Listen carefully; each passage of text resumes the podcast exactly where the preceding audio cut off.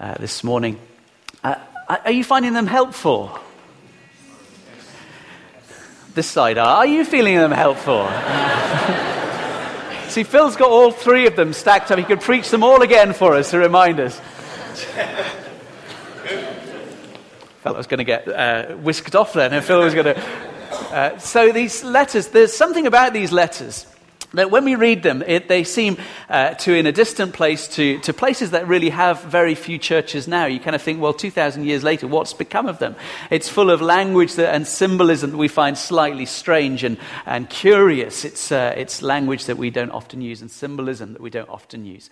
And these letters to the churches, we think, well, that's them. What about us? There's something about the seven letters to the seven churches in Revelation that have been captured and maintained in Scripture for our benefit. That there's something that God is speaking to us as a local congregation in this time and this place. That is, we will hear from through the, the seven separate letters. There's something about the number seven that is perfection, that is completeness, and we want to hear what God is saying to us through the example to these seven churches. Do you hear that?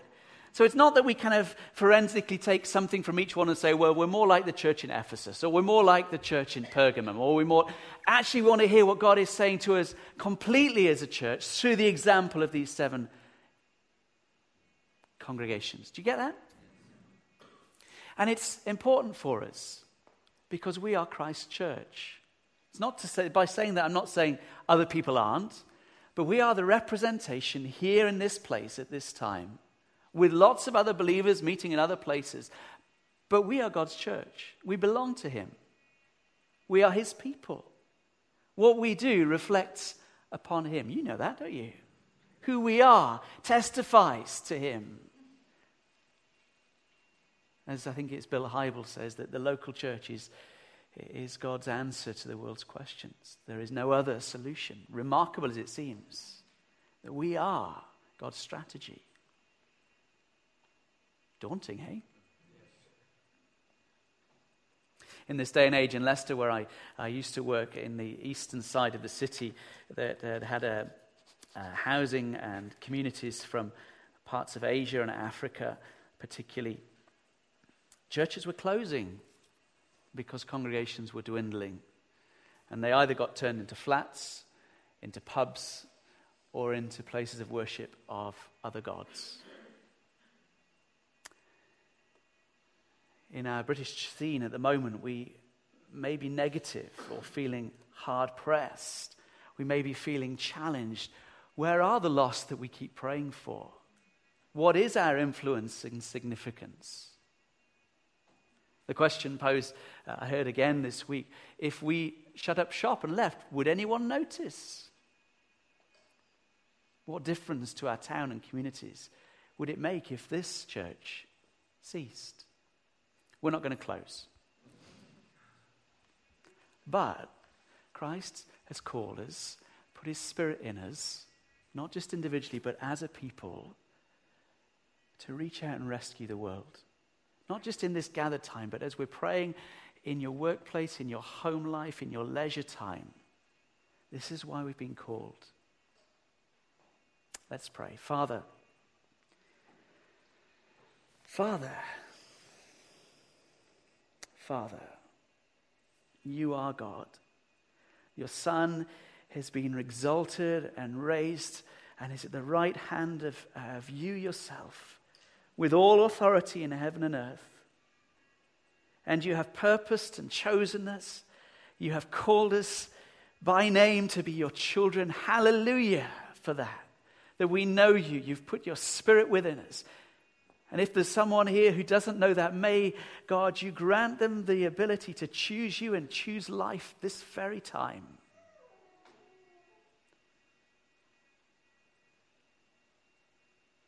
And in this time of diagnostic, of this time of listening to your advice and your word to the church in Thyatira, we seek to listen, not to say, we, we sit in judgment over them, but to sit alongside them and say, Speak, Lord, to us. Here now, please. To myself and Phil and Duncan, to the leadership team, but to the whole church too. We count it as an, an awesome, enormous privilege that we're yours. And we want to honor you in all ways. Amen. Turn with me to um, the Bible, to Revelation. Uh, it should come on the screen. I'm hoping. It's uh, chapter 2, verse 18 to the end of the chapter. To the angel of the church in Thyatira, write These are the words of the Son of God, whose eyes are like blazing fire and whose feet are like burnished bronze. I know your deeds, your love and faith, your service and perseverance, and that you are now doing more than you did at first. Nevertheless, I have this against you. You tolerate that woman Jezebel, who calls herself a prophetess. By her teaching, she misleads my servants into sexual immorality and the eating of food sacrificed to idols.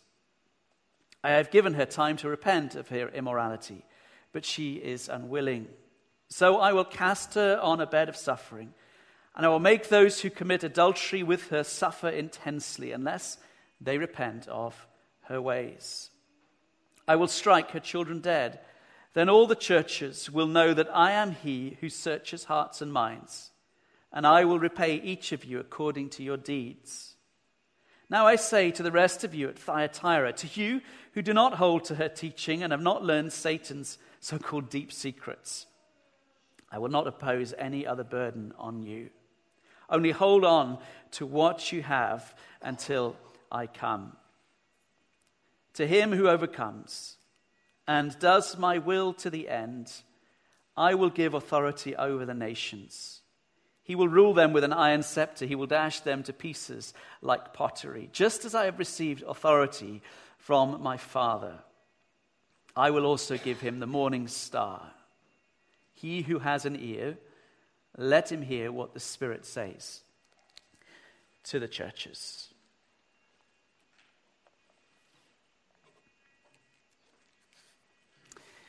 Uh, I live in a house in Camden that uh, is wonderfully provided for me by uh, one of our members. It's a real privilege. He's not here, so I can't embarrass him. In fact, I can't, uh, presuming he's not here. But he was renovating it. It was in uh, quite a lot of disrepair. Um, it needed re roofing because the water had come in, and uh, the, the, the, loft where my office is now had kind of all been uh, really destroyed. And, and he kind of had to re floorboard it, bring the floorboards up, and just to kind of make it fit for living again. And uh, he, he, when I first moved in, he said it was great that as he was renovating this old kind of beamed loft space and making it a, a, a usable room, he discovered various things. There were like ink stains on the wall, and there were carpenter's marks where they'd measured the beams. There's kind of, it's not nailed, it's all kind of wood and, and joist. And I'm not a carpenter, so I'm running out of language. But it's kind of like, it's like old fashioned stuff. But he lifted the floorboards, and he found beneath the floorboards from about 100 years ago a piece of paper. Uh, I don't know if he's still got it, but he found, he was like, I wonder what this is and uh, I wonder, you know, some, some treasure map or something. It wasn't. It was a school report card from someone who lived in my house 100, 150 years ago. And he was very entertained to read it because as he pulled it out and read it, he realized it was not a good report card. and the child had obviously come home, opened it sneakily, realized this is not very good news, gone up to the loft and slipped it down the crack in the floorboard because parents who would never see it. Parents are long since dead. I don't know what happened to the child. I don't know what happened to the circumstance. I don't even know if it was from Camden Grammar School. But they wanted to hide their report. These letters to the churches are like Jesus seeing the churches and reporting to them, saying, I see you. I know you. I understand everything about you as individuals, but also as a congregation together. Sometimes we read these letters and we kind of think, well, it's, we, we personalize them so quickly and say it's about me and what I understand about myself and my relationship with God. Has your love grown cold? Have you become lukewarm? All those kind of things. And that's good to do, but to remember it's also written to us. The report card comes to the church at Thyatira and says, I see you. I see you. I know your deeds. I know everything about you, personally and as a church together. And in many ways, the report card for Thyatira is good. We see it in, um, in, verses, in verse 19. I know your deeds, says Jesus, your love and faith, your service and perseverance, and that you are doing, now doing more than you did at first. A plus, A star in modern parlance. You're doing well. A little church, one of the less significant churches of the seven that were written to, uh, it was a small town, but it was based in trade. It had a lot of guilds and craftspeople, a lot of people who were industrial based, who were making things, who were selling things, who were involved in commercial life. He wrote to them and said, I see what you're doing, and I'm so pleased with so much of it. But then comes the next verse, and he says, Nevertheless, there's something I need to point out. But let's take a, a step backwards. Um, have you noticed what he says to the start? He says, These are the words of the Son of God. Do you know, in the entire book of Revelation, in the entirety of this letter, this revelatory letter, this is the only time Jesus is referred to as the Son of God. It's a bit weird, isn't it? We know him to be the Son of God. We know him to be the Alpha and Omega, the first and the last, the, uh, the risen one, the one who is uh, before the, uh, the Father, at the right hand of the Father, with all authority in heaven and earth. But in this letter to the churches, he says, I am the Son of God. Now, we know him to be the Son of God. That was one of the things the early church discovered and made their own that he is the only begotten Son of the Father that he is uncreated, that he is in co relationship with the Father through eternity, the eternal Son with the Holy Spirit in the Father. But here to this church, he says, I am the Son of God. In his opening statement, in his opening word to them. And it got me thinking, why? I mean, in, in the church of Smyrna, he says to him, uh, these are the words of him who is the first and the last in uh, the church to Ephesus. These are the one who holds the seven stars in his uh, right hand and walks among the seven golden lampstands. To the church in Philadelphia in chapter 3, who is holy and true, who holds the key of David, and so forth. Well, it may be that in the course of seven letters, he's just writing and saying his different attributes. He's saying, This is who I am. Church, know this in all these, uh, in all these introductions, in all these letters to you. Know who I am. Be sure of who I am. Be confident of who I am. And know this, church. And that's good advice. Know him. Know him. As Phil was, was preaching a few weeks ago, are we passionate about the Savior, the Lord? But maybe too, maybe to, to this church in Thyatira, there's, there's a word to them about loving the Son of God, of knowing the Son of God, of being challenged in their loyalty to the true Son of God. That in this place of Thyatira, in their activities as commercial producers of, of metalwork and pottery and, and cloth. You remember Lydia was, was from Thyatira, a dealer in purple cloth. There were lots of industry, of artisans, of craft. That as part of their trades, they would pay, uh, pay allegiance and honor other gods, other deities, other idols, other ways of allegiance. And maybe Jesus understands the context of their church and he's just pointing out to them remember, I'm the Son. I'm the focus of your allegiance, none other. I'm the Son of God. That reference to the Ten Commandments have no other gods before me. For they are all made of wood and clay and iron. They are nothing. He is the Son of God. Allegiance to me in the Roman world, it was often they had to, to pay homage and pay allegiance and say uh, that, that Caesar, the emperor, the rulers were Lord. They would have to acknowledge that. And for the Christians, counterculturally, we don't do that. It was costly for these people to say, we will, we will remove ourselves from this idol worship, from these practices that you practice, not condemning them uh, by sort of lambasting them and saying they're rubbish, but saying, now we honor and follow Jesus the Son of God. The Son of God, the words of the Son of God. I was just kind of just reflecting on this and thinking the so what question. Here are some so whats. When Jesus looks at us and when people perceive us, is, is in the report card that could be written about us, would people say, First and foremost, they know us to be followers of the Son of God, marked out by Jesus, allegiance fully to Him. Do people, in their first description of, of me, say, He's a Christian? He's a lover of Jesus. I, I don't want it to be he's, he's a minister and leader of a church. So I'm, I'm proud of the calling God has given me. I want first to be known as his follower. I thought about it in my own time and thinking about things that we ally ourselves with, have allegiance with. Do people first describe you as a supporter of a football team? Oh, that's the Arsenal fan. Yo, Arsenal. I knew that would get a laugh. I'm not into sort of saying, you know, wear lots of symbols and badges, you know, the fish or the cross or the bumper sticker.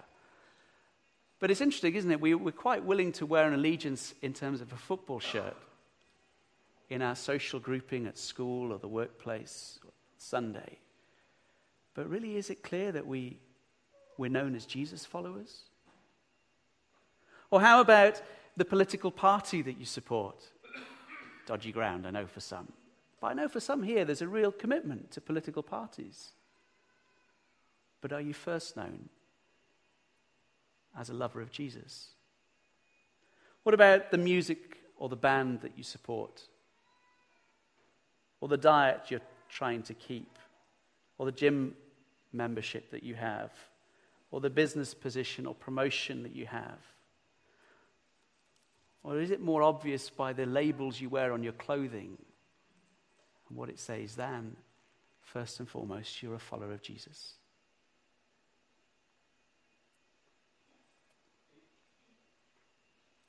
the Son of God, whose eyes are like blazing fire and whose feet are like burnished bronze.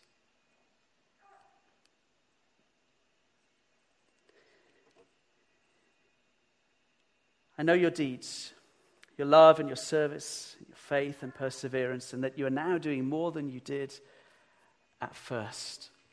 It's great to know that this church is, is doing well. It's great that they are working hard, that they have, they've got things in place, they are trusting God. It's, I mean, if we were to, to say, what would, what be the things that would, we would, could celebrate and say, we're not maybe perfect at, but we are doing well at as a church? I wonder what you would, I know what I'd describe, but that I'm kind of maybe biased, but I wonder how you would describe it. Um, maybe this is always a dangerous thing. Drop Phil and I an email, not a ranting, complaining one, perhaps. But maybe, or in your home group this week as you gather together to, to reflect on this message and this passage, what as a church do we, do we, are we doing well? You can keep growing. And Jesus affirms that. He says, You're doing more than you did at first, which is excellent. We want to keep doing that which we have put, God has put on our heart to, to keep on growing in that which we know to be doing well in. How are we as a church in a diagnostic? How are you as an individual in your diagnostic? Would someone, again, describe us or you uh, in being uh, in your deeds, your love, your faith, your service, and perseverance, and that you're now doing more than you did at first? How are you doing? Stock take. Sunday's a day of rest. It's just hard work, isn't it? Uh, Sunday's kind of for just chilling back and kind of having a nice day, a big meal, and falling asleep in the sunshine later. But actually, today is the day we set apart to say, Jesus, speak to us as a gathered people. Stir our hearts and touch our corporate life, please, God. Make us more than we were yesterday. How are we doing? Nevertheless, he goes on, I have this against you. It seems a little bit harsh, doesn't it? Um, why, why does he kind of have to point out this to them? If, if in fact they're kind of doing mostly good, you know, that they've got in, in all of the churches, it seems to be the most positive report that they get from Jesus in the letters that are written. And it's a bit like this Imagine there's a really healthy middle aged woman. She has dieted well, she's watched what she's eaten, she's exercised carefully, she's got a low body fat index, that she's got good cholesterol level, and everything is really, really healthy. She's not been to the doctor for 15 years because she's not needed to. Now there's, there's something not quite right. So she walks in and says to the doctor, I don't feel quite, uh, quite well, but can't you give me credit? All these 15 years, I've never had a problem. Why now? And the doctor says, Because if I don't deal with this one little lump, it'll kill you. That the church in Thyatira is doing well. They're getting a great response card. But as Jesus perceives them, as Jesus sees them, there's something that will kill them if he doesn't speak to them. It's not that he's kind of saying, well, you've got all A's and one B and we focus on the B. He's saying, great, keep doing what you're doing well. But look here, there's something not right at the heart of this church, and I need to address it because I don't want you to die. I don't want you to become sick and, and cancerous and lose what you have. I want you to keep being who you've called, you're called to be and keep excelling in the things you're doing. But unless this is addressed, it will work its way in. One of the things that's been with me for three weeks, I didn't know I was preaching on this passage, but there was something that God said to me um, in, in weeks by, and it's just been cropping up. And, and, it's, and it's kind of a hard word in some senses. And it relates to this. It says, Jesus says, whose eyes are like blazing fire in Hebrews uh, 4, verse 13, nothing in all creation is hidden from God's sight. Everything is uncovered and laid bare before the eyes of Him to whom we must give account. And the phrase was this there is no secret sin in God's eyes. There is no secret sin. We define it as secret. We define it as hidden. We know that we can get up to stuff, whether it's on our own or away from people who will hold us to account, that we think no one will ever know. Jesus sees. Jesus sees you. There is no secret sin. And I don't tell you this to condemn you and make you squirm in your seat and think, now the next 10 minutes are going to be awful and I can't wait to leave here. I say this because I believe God, like He is to the church in Thyatira, is saying, brother, sister, Hear me. There is no secret sin. What you're doing is damaging you. It's cankerous. It will destroy you. Anything good in your life is being undermined because of this, this thing that has got a grip of you that no one else knows about. And it's destroying you. And it pains Jesus, it hurts Jesus, and He doesn't want it for you or for me or for us because if you are suffering and sick and dying inside and no one knows, it will be hurting us. There is no secret sin, nothing is hidden from His eyes.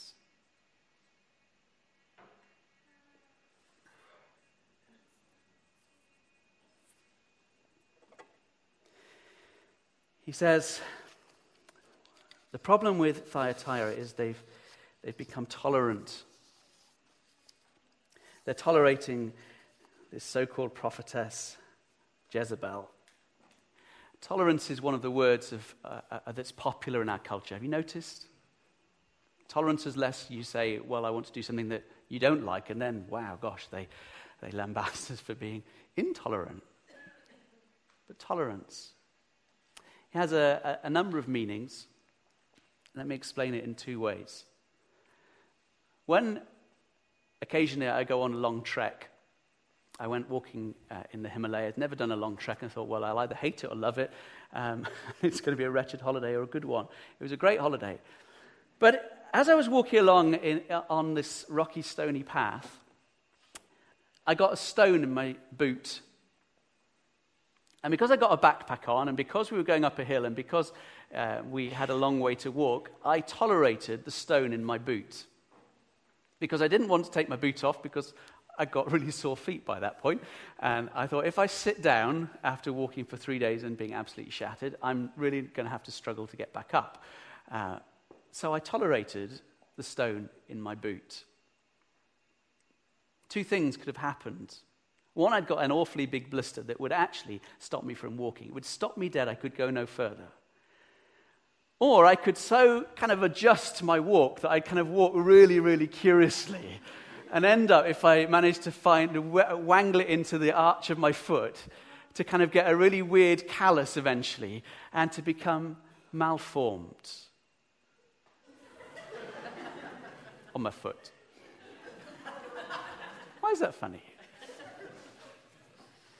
But when we tolerate ungodliness, it either gives us a spiritual blister that eventually will stop us dead in our tracks, or it will malform us.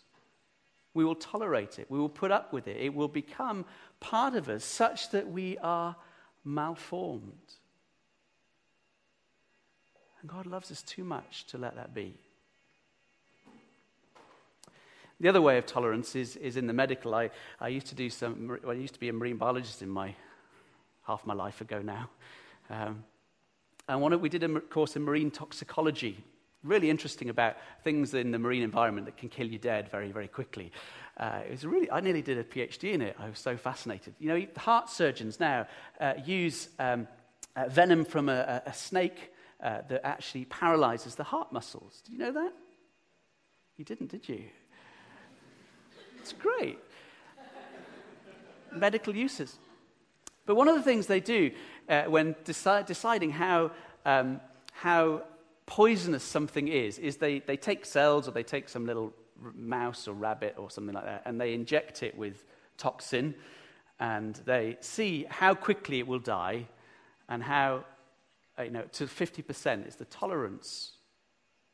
In drug trials, they see how tolerant someone is to a drug or how tolerant we become till we're poisoned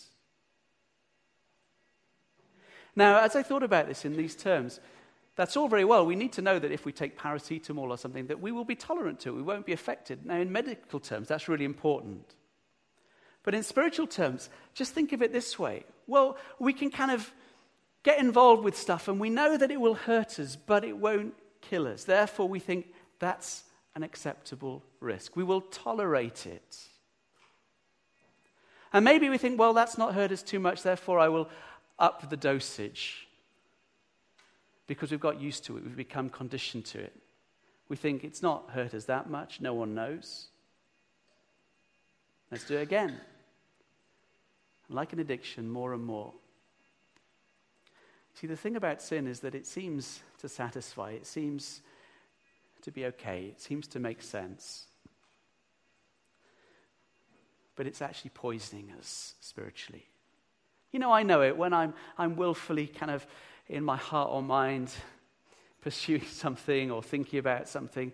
Uh, and I kind of just put it, you know, I tolerate it. It, it affects my spirit. I, not, initi- not initially, well, it does initially, but I don't kind of perceive it initially. And I, I kind of think, well, I can get on, I can get on. But I know it affects my worship and the condition of my heart. I know it affects my aliveness and alertness to God. I know it begins to affect my willingness to sing his praise. I know it begins to affect my love for one another. I know it begins to poison me. And until I recognize that and repent, it is damaging me. And it's damaging you. Not because, just because I'm one of the people to preach and lead and sometimes you look for for advice and counsel. That's true but because if I'm not living out my calling as a brother in Christ, wholly committed to holiness, it affects you in ways I don't understand, but it affects you. And how you live and how you behave in public and private, whether it's hidden or not, affects our witness together.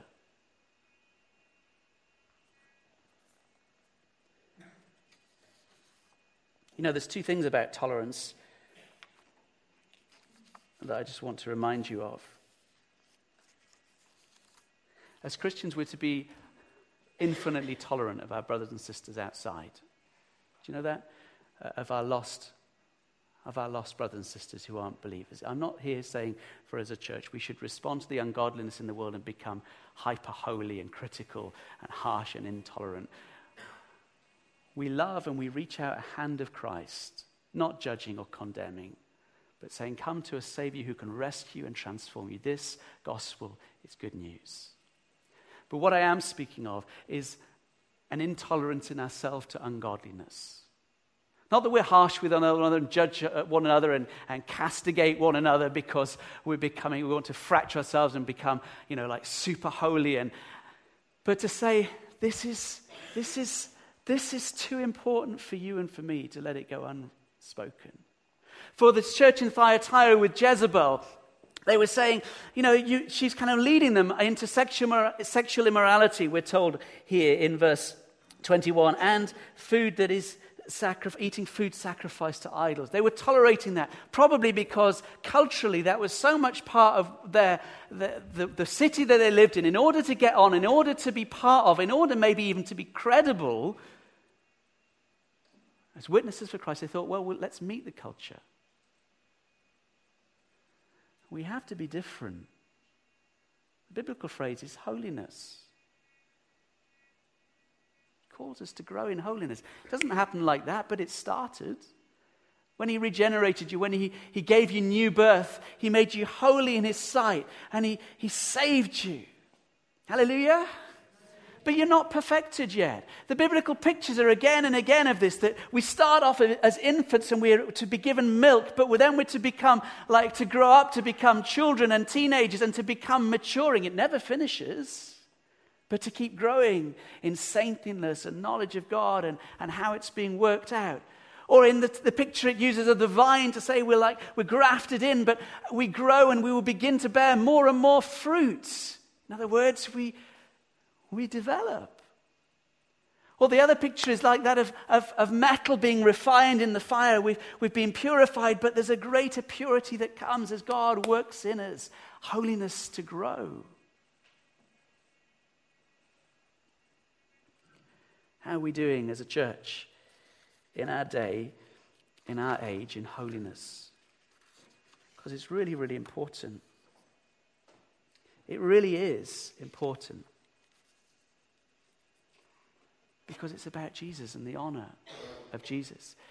It's about his people being reclaimed and restored, and for the world to see living testaments of what it means to say, We're different. Jesus is Lord. It's not just lip service, it's not just pretend. It's about the character and integrity and nature of you and me and us. Not to be harsh and, and critical with people, but to be loving in the extraordinary ways we can be. But to be characterized by a light and a salt and a saintliness and a character and a way of living The people say, That's wonderful. Fruit of the Spirit love, joy, peace, gentleness, kindness, goodness, self control.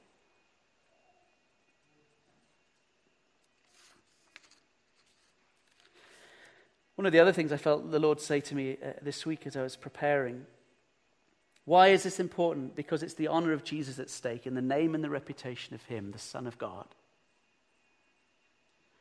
I think too often people say the church is hypocritical. Yes, we are. I'll admit that.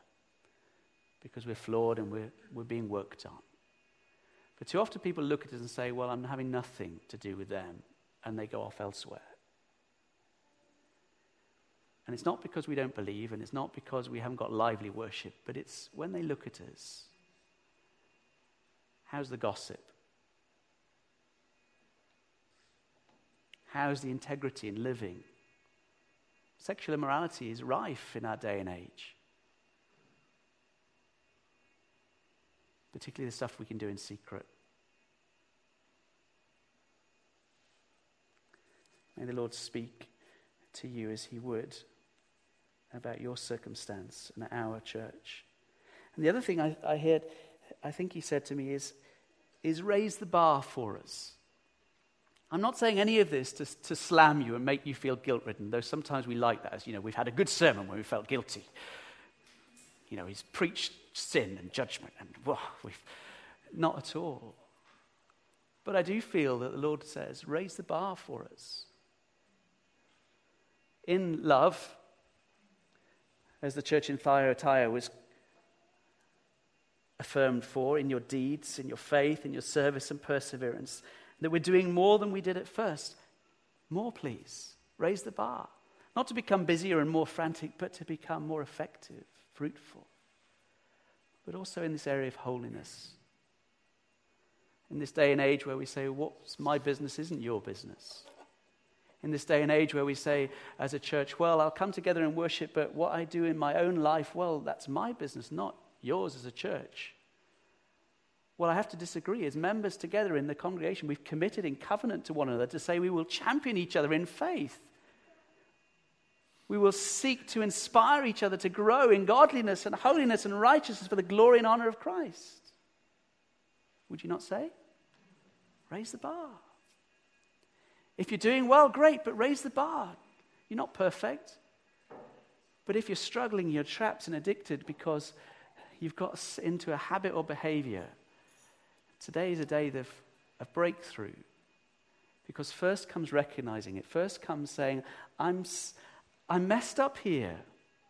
I'm struggling. I've got trapped. I can't do it. We will not turn you away. We will not tell you off. We will not be angry at you. We will not reject you.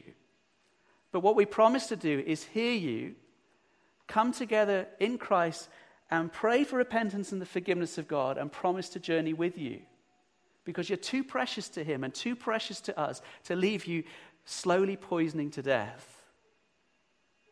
If it's a family matter, we don't want to see marriages break up. If it's a family matter with children, we don't want to see families riven apart and destroyed. We don't want someone to become so ashamed that they stop coming because they can't look at us in the eye and think, I'm not welcome there because I'm too bad.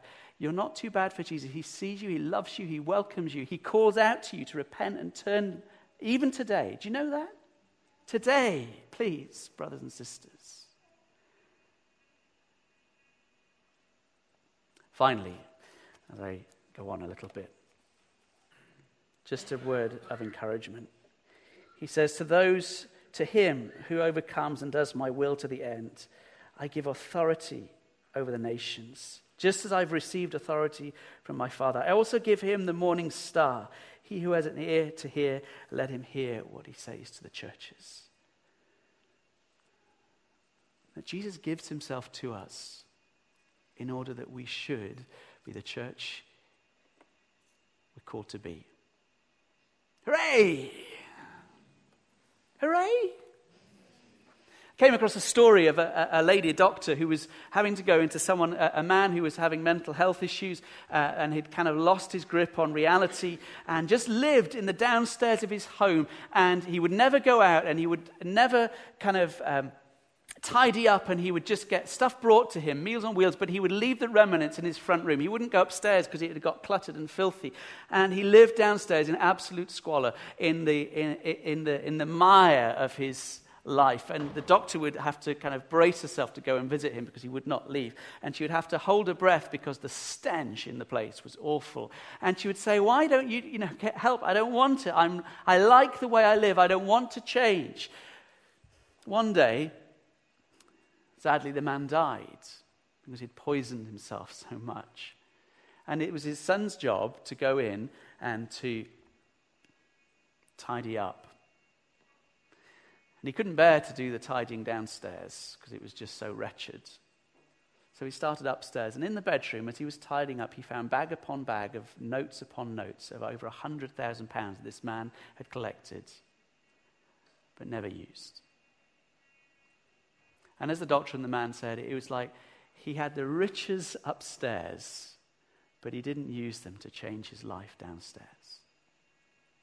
That as Christians, don't live in the downstairs, in the perpetual kind of cycle of trying to do it ourselves and getting more and more frustrated and caught up. That God Himself, as He's enthroned in heaven, sees us,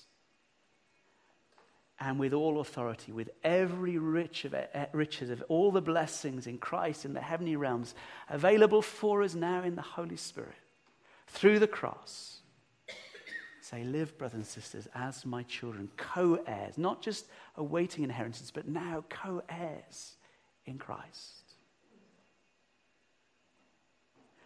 I've seen it and I want to see it more. People being set free from demonic bondage. We've seen it in this church, but we pray for more.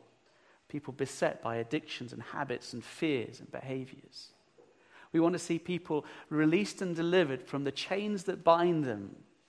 And we want to see this church living in the riches of Christ as co heirs, of seeing each other glowing metaphorically in the grace and the power of God as wonderful examples of faith lived out. But no one is too desperate or too bad or too low not to receive the hand of grace as we journey together.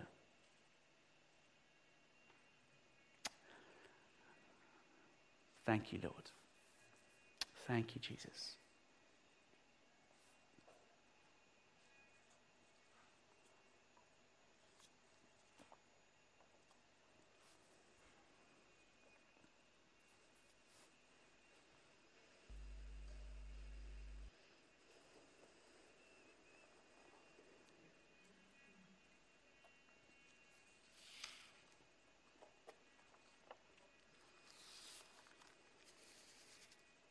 Someone, when they encountered Jesus, said, Away from me, I'm a sinful man.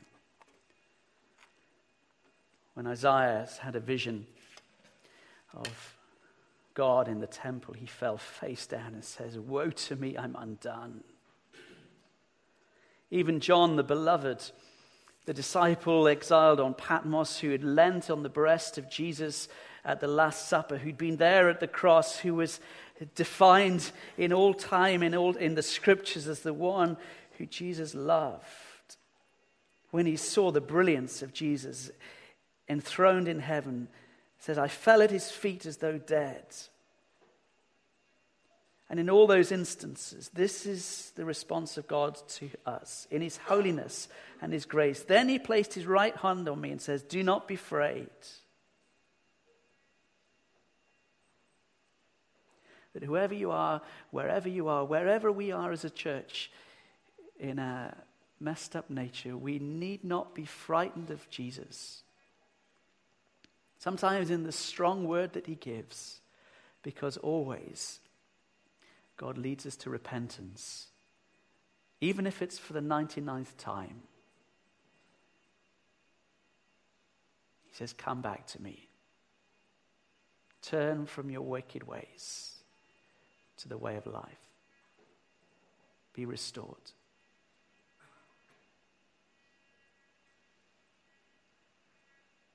Sally, could you lead us in worship as, uh, as we celebrate all that God is, has done in us? He's called us. I will bless the Lord forever. We are thankful for each other in the church, aren't we? For one another. We're growing as a church, and not everyone knows each other, but I'm thankful for you all. And you may not know everyone, but we're called together but I want us to respond. We're just going to, I'm going to talk with Phil, and we're just going to think uh, how we're going to respond in other ways in ministry. Because we don't want people to go and think, well, I heard God, but I didn't respond. But we don't want to single you out, embarrass you, or make you feel that everyone's going to be saying, oh, they've got a really big problem.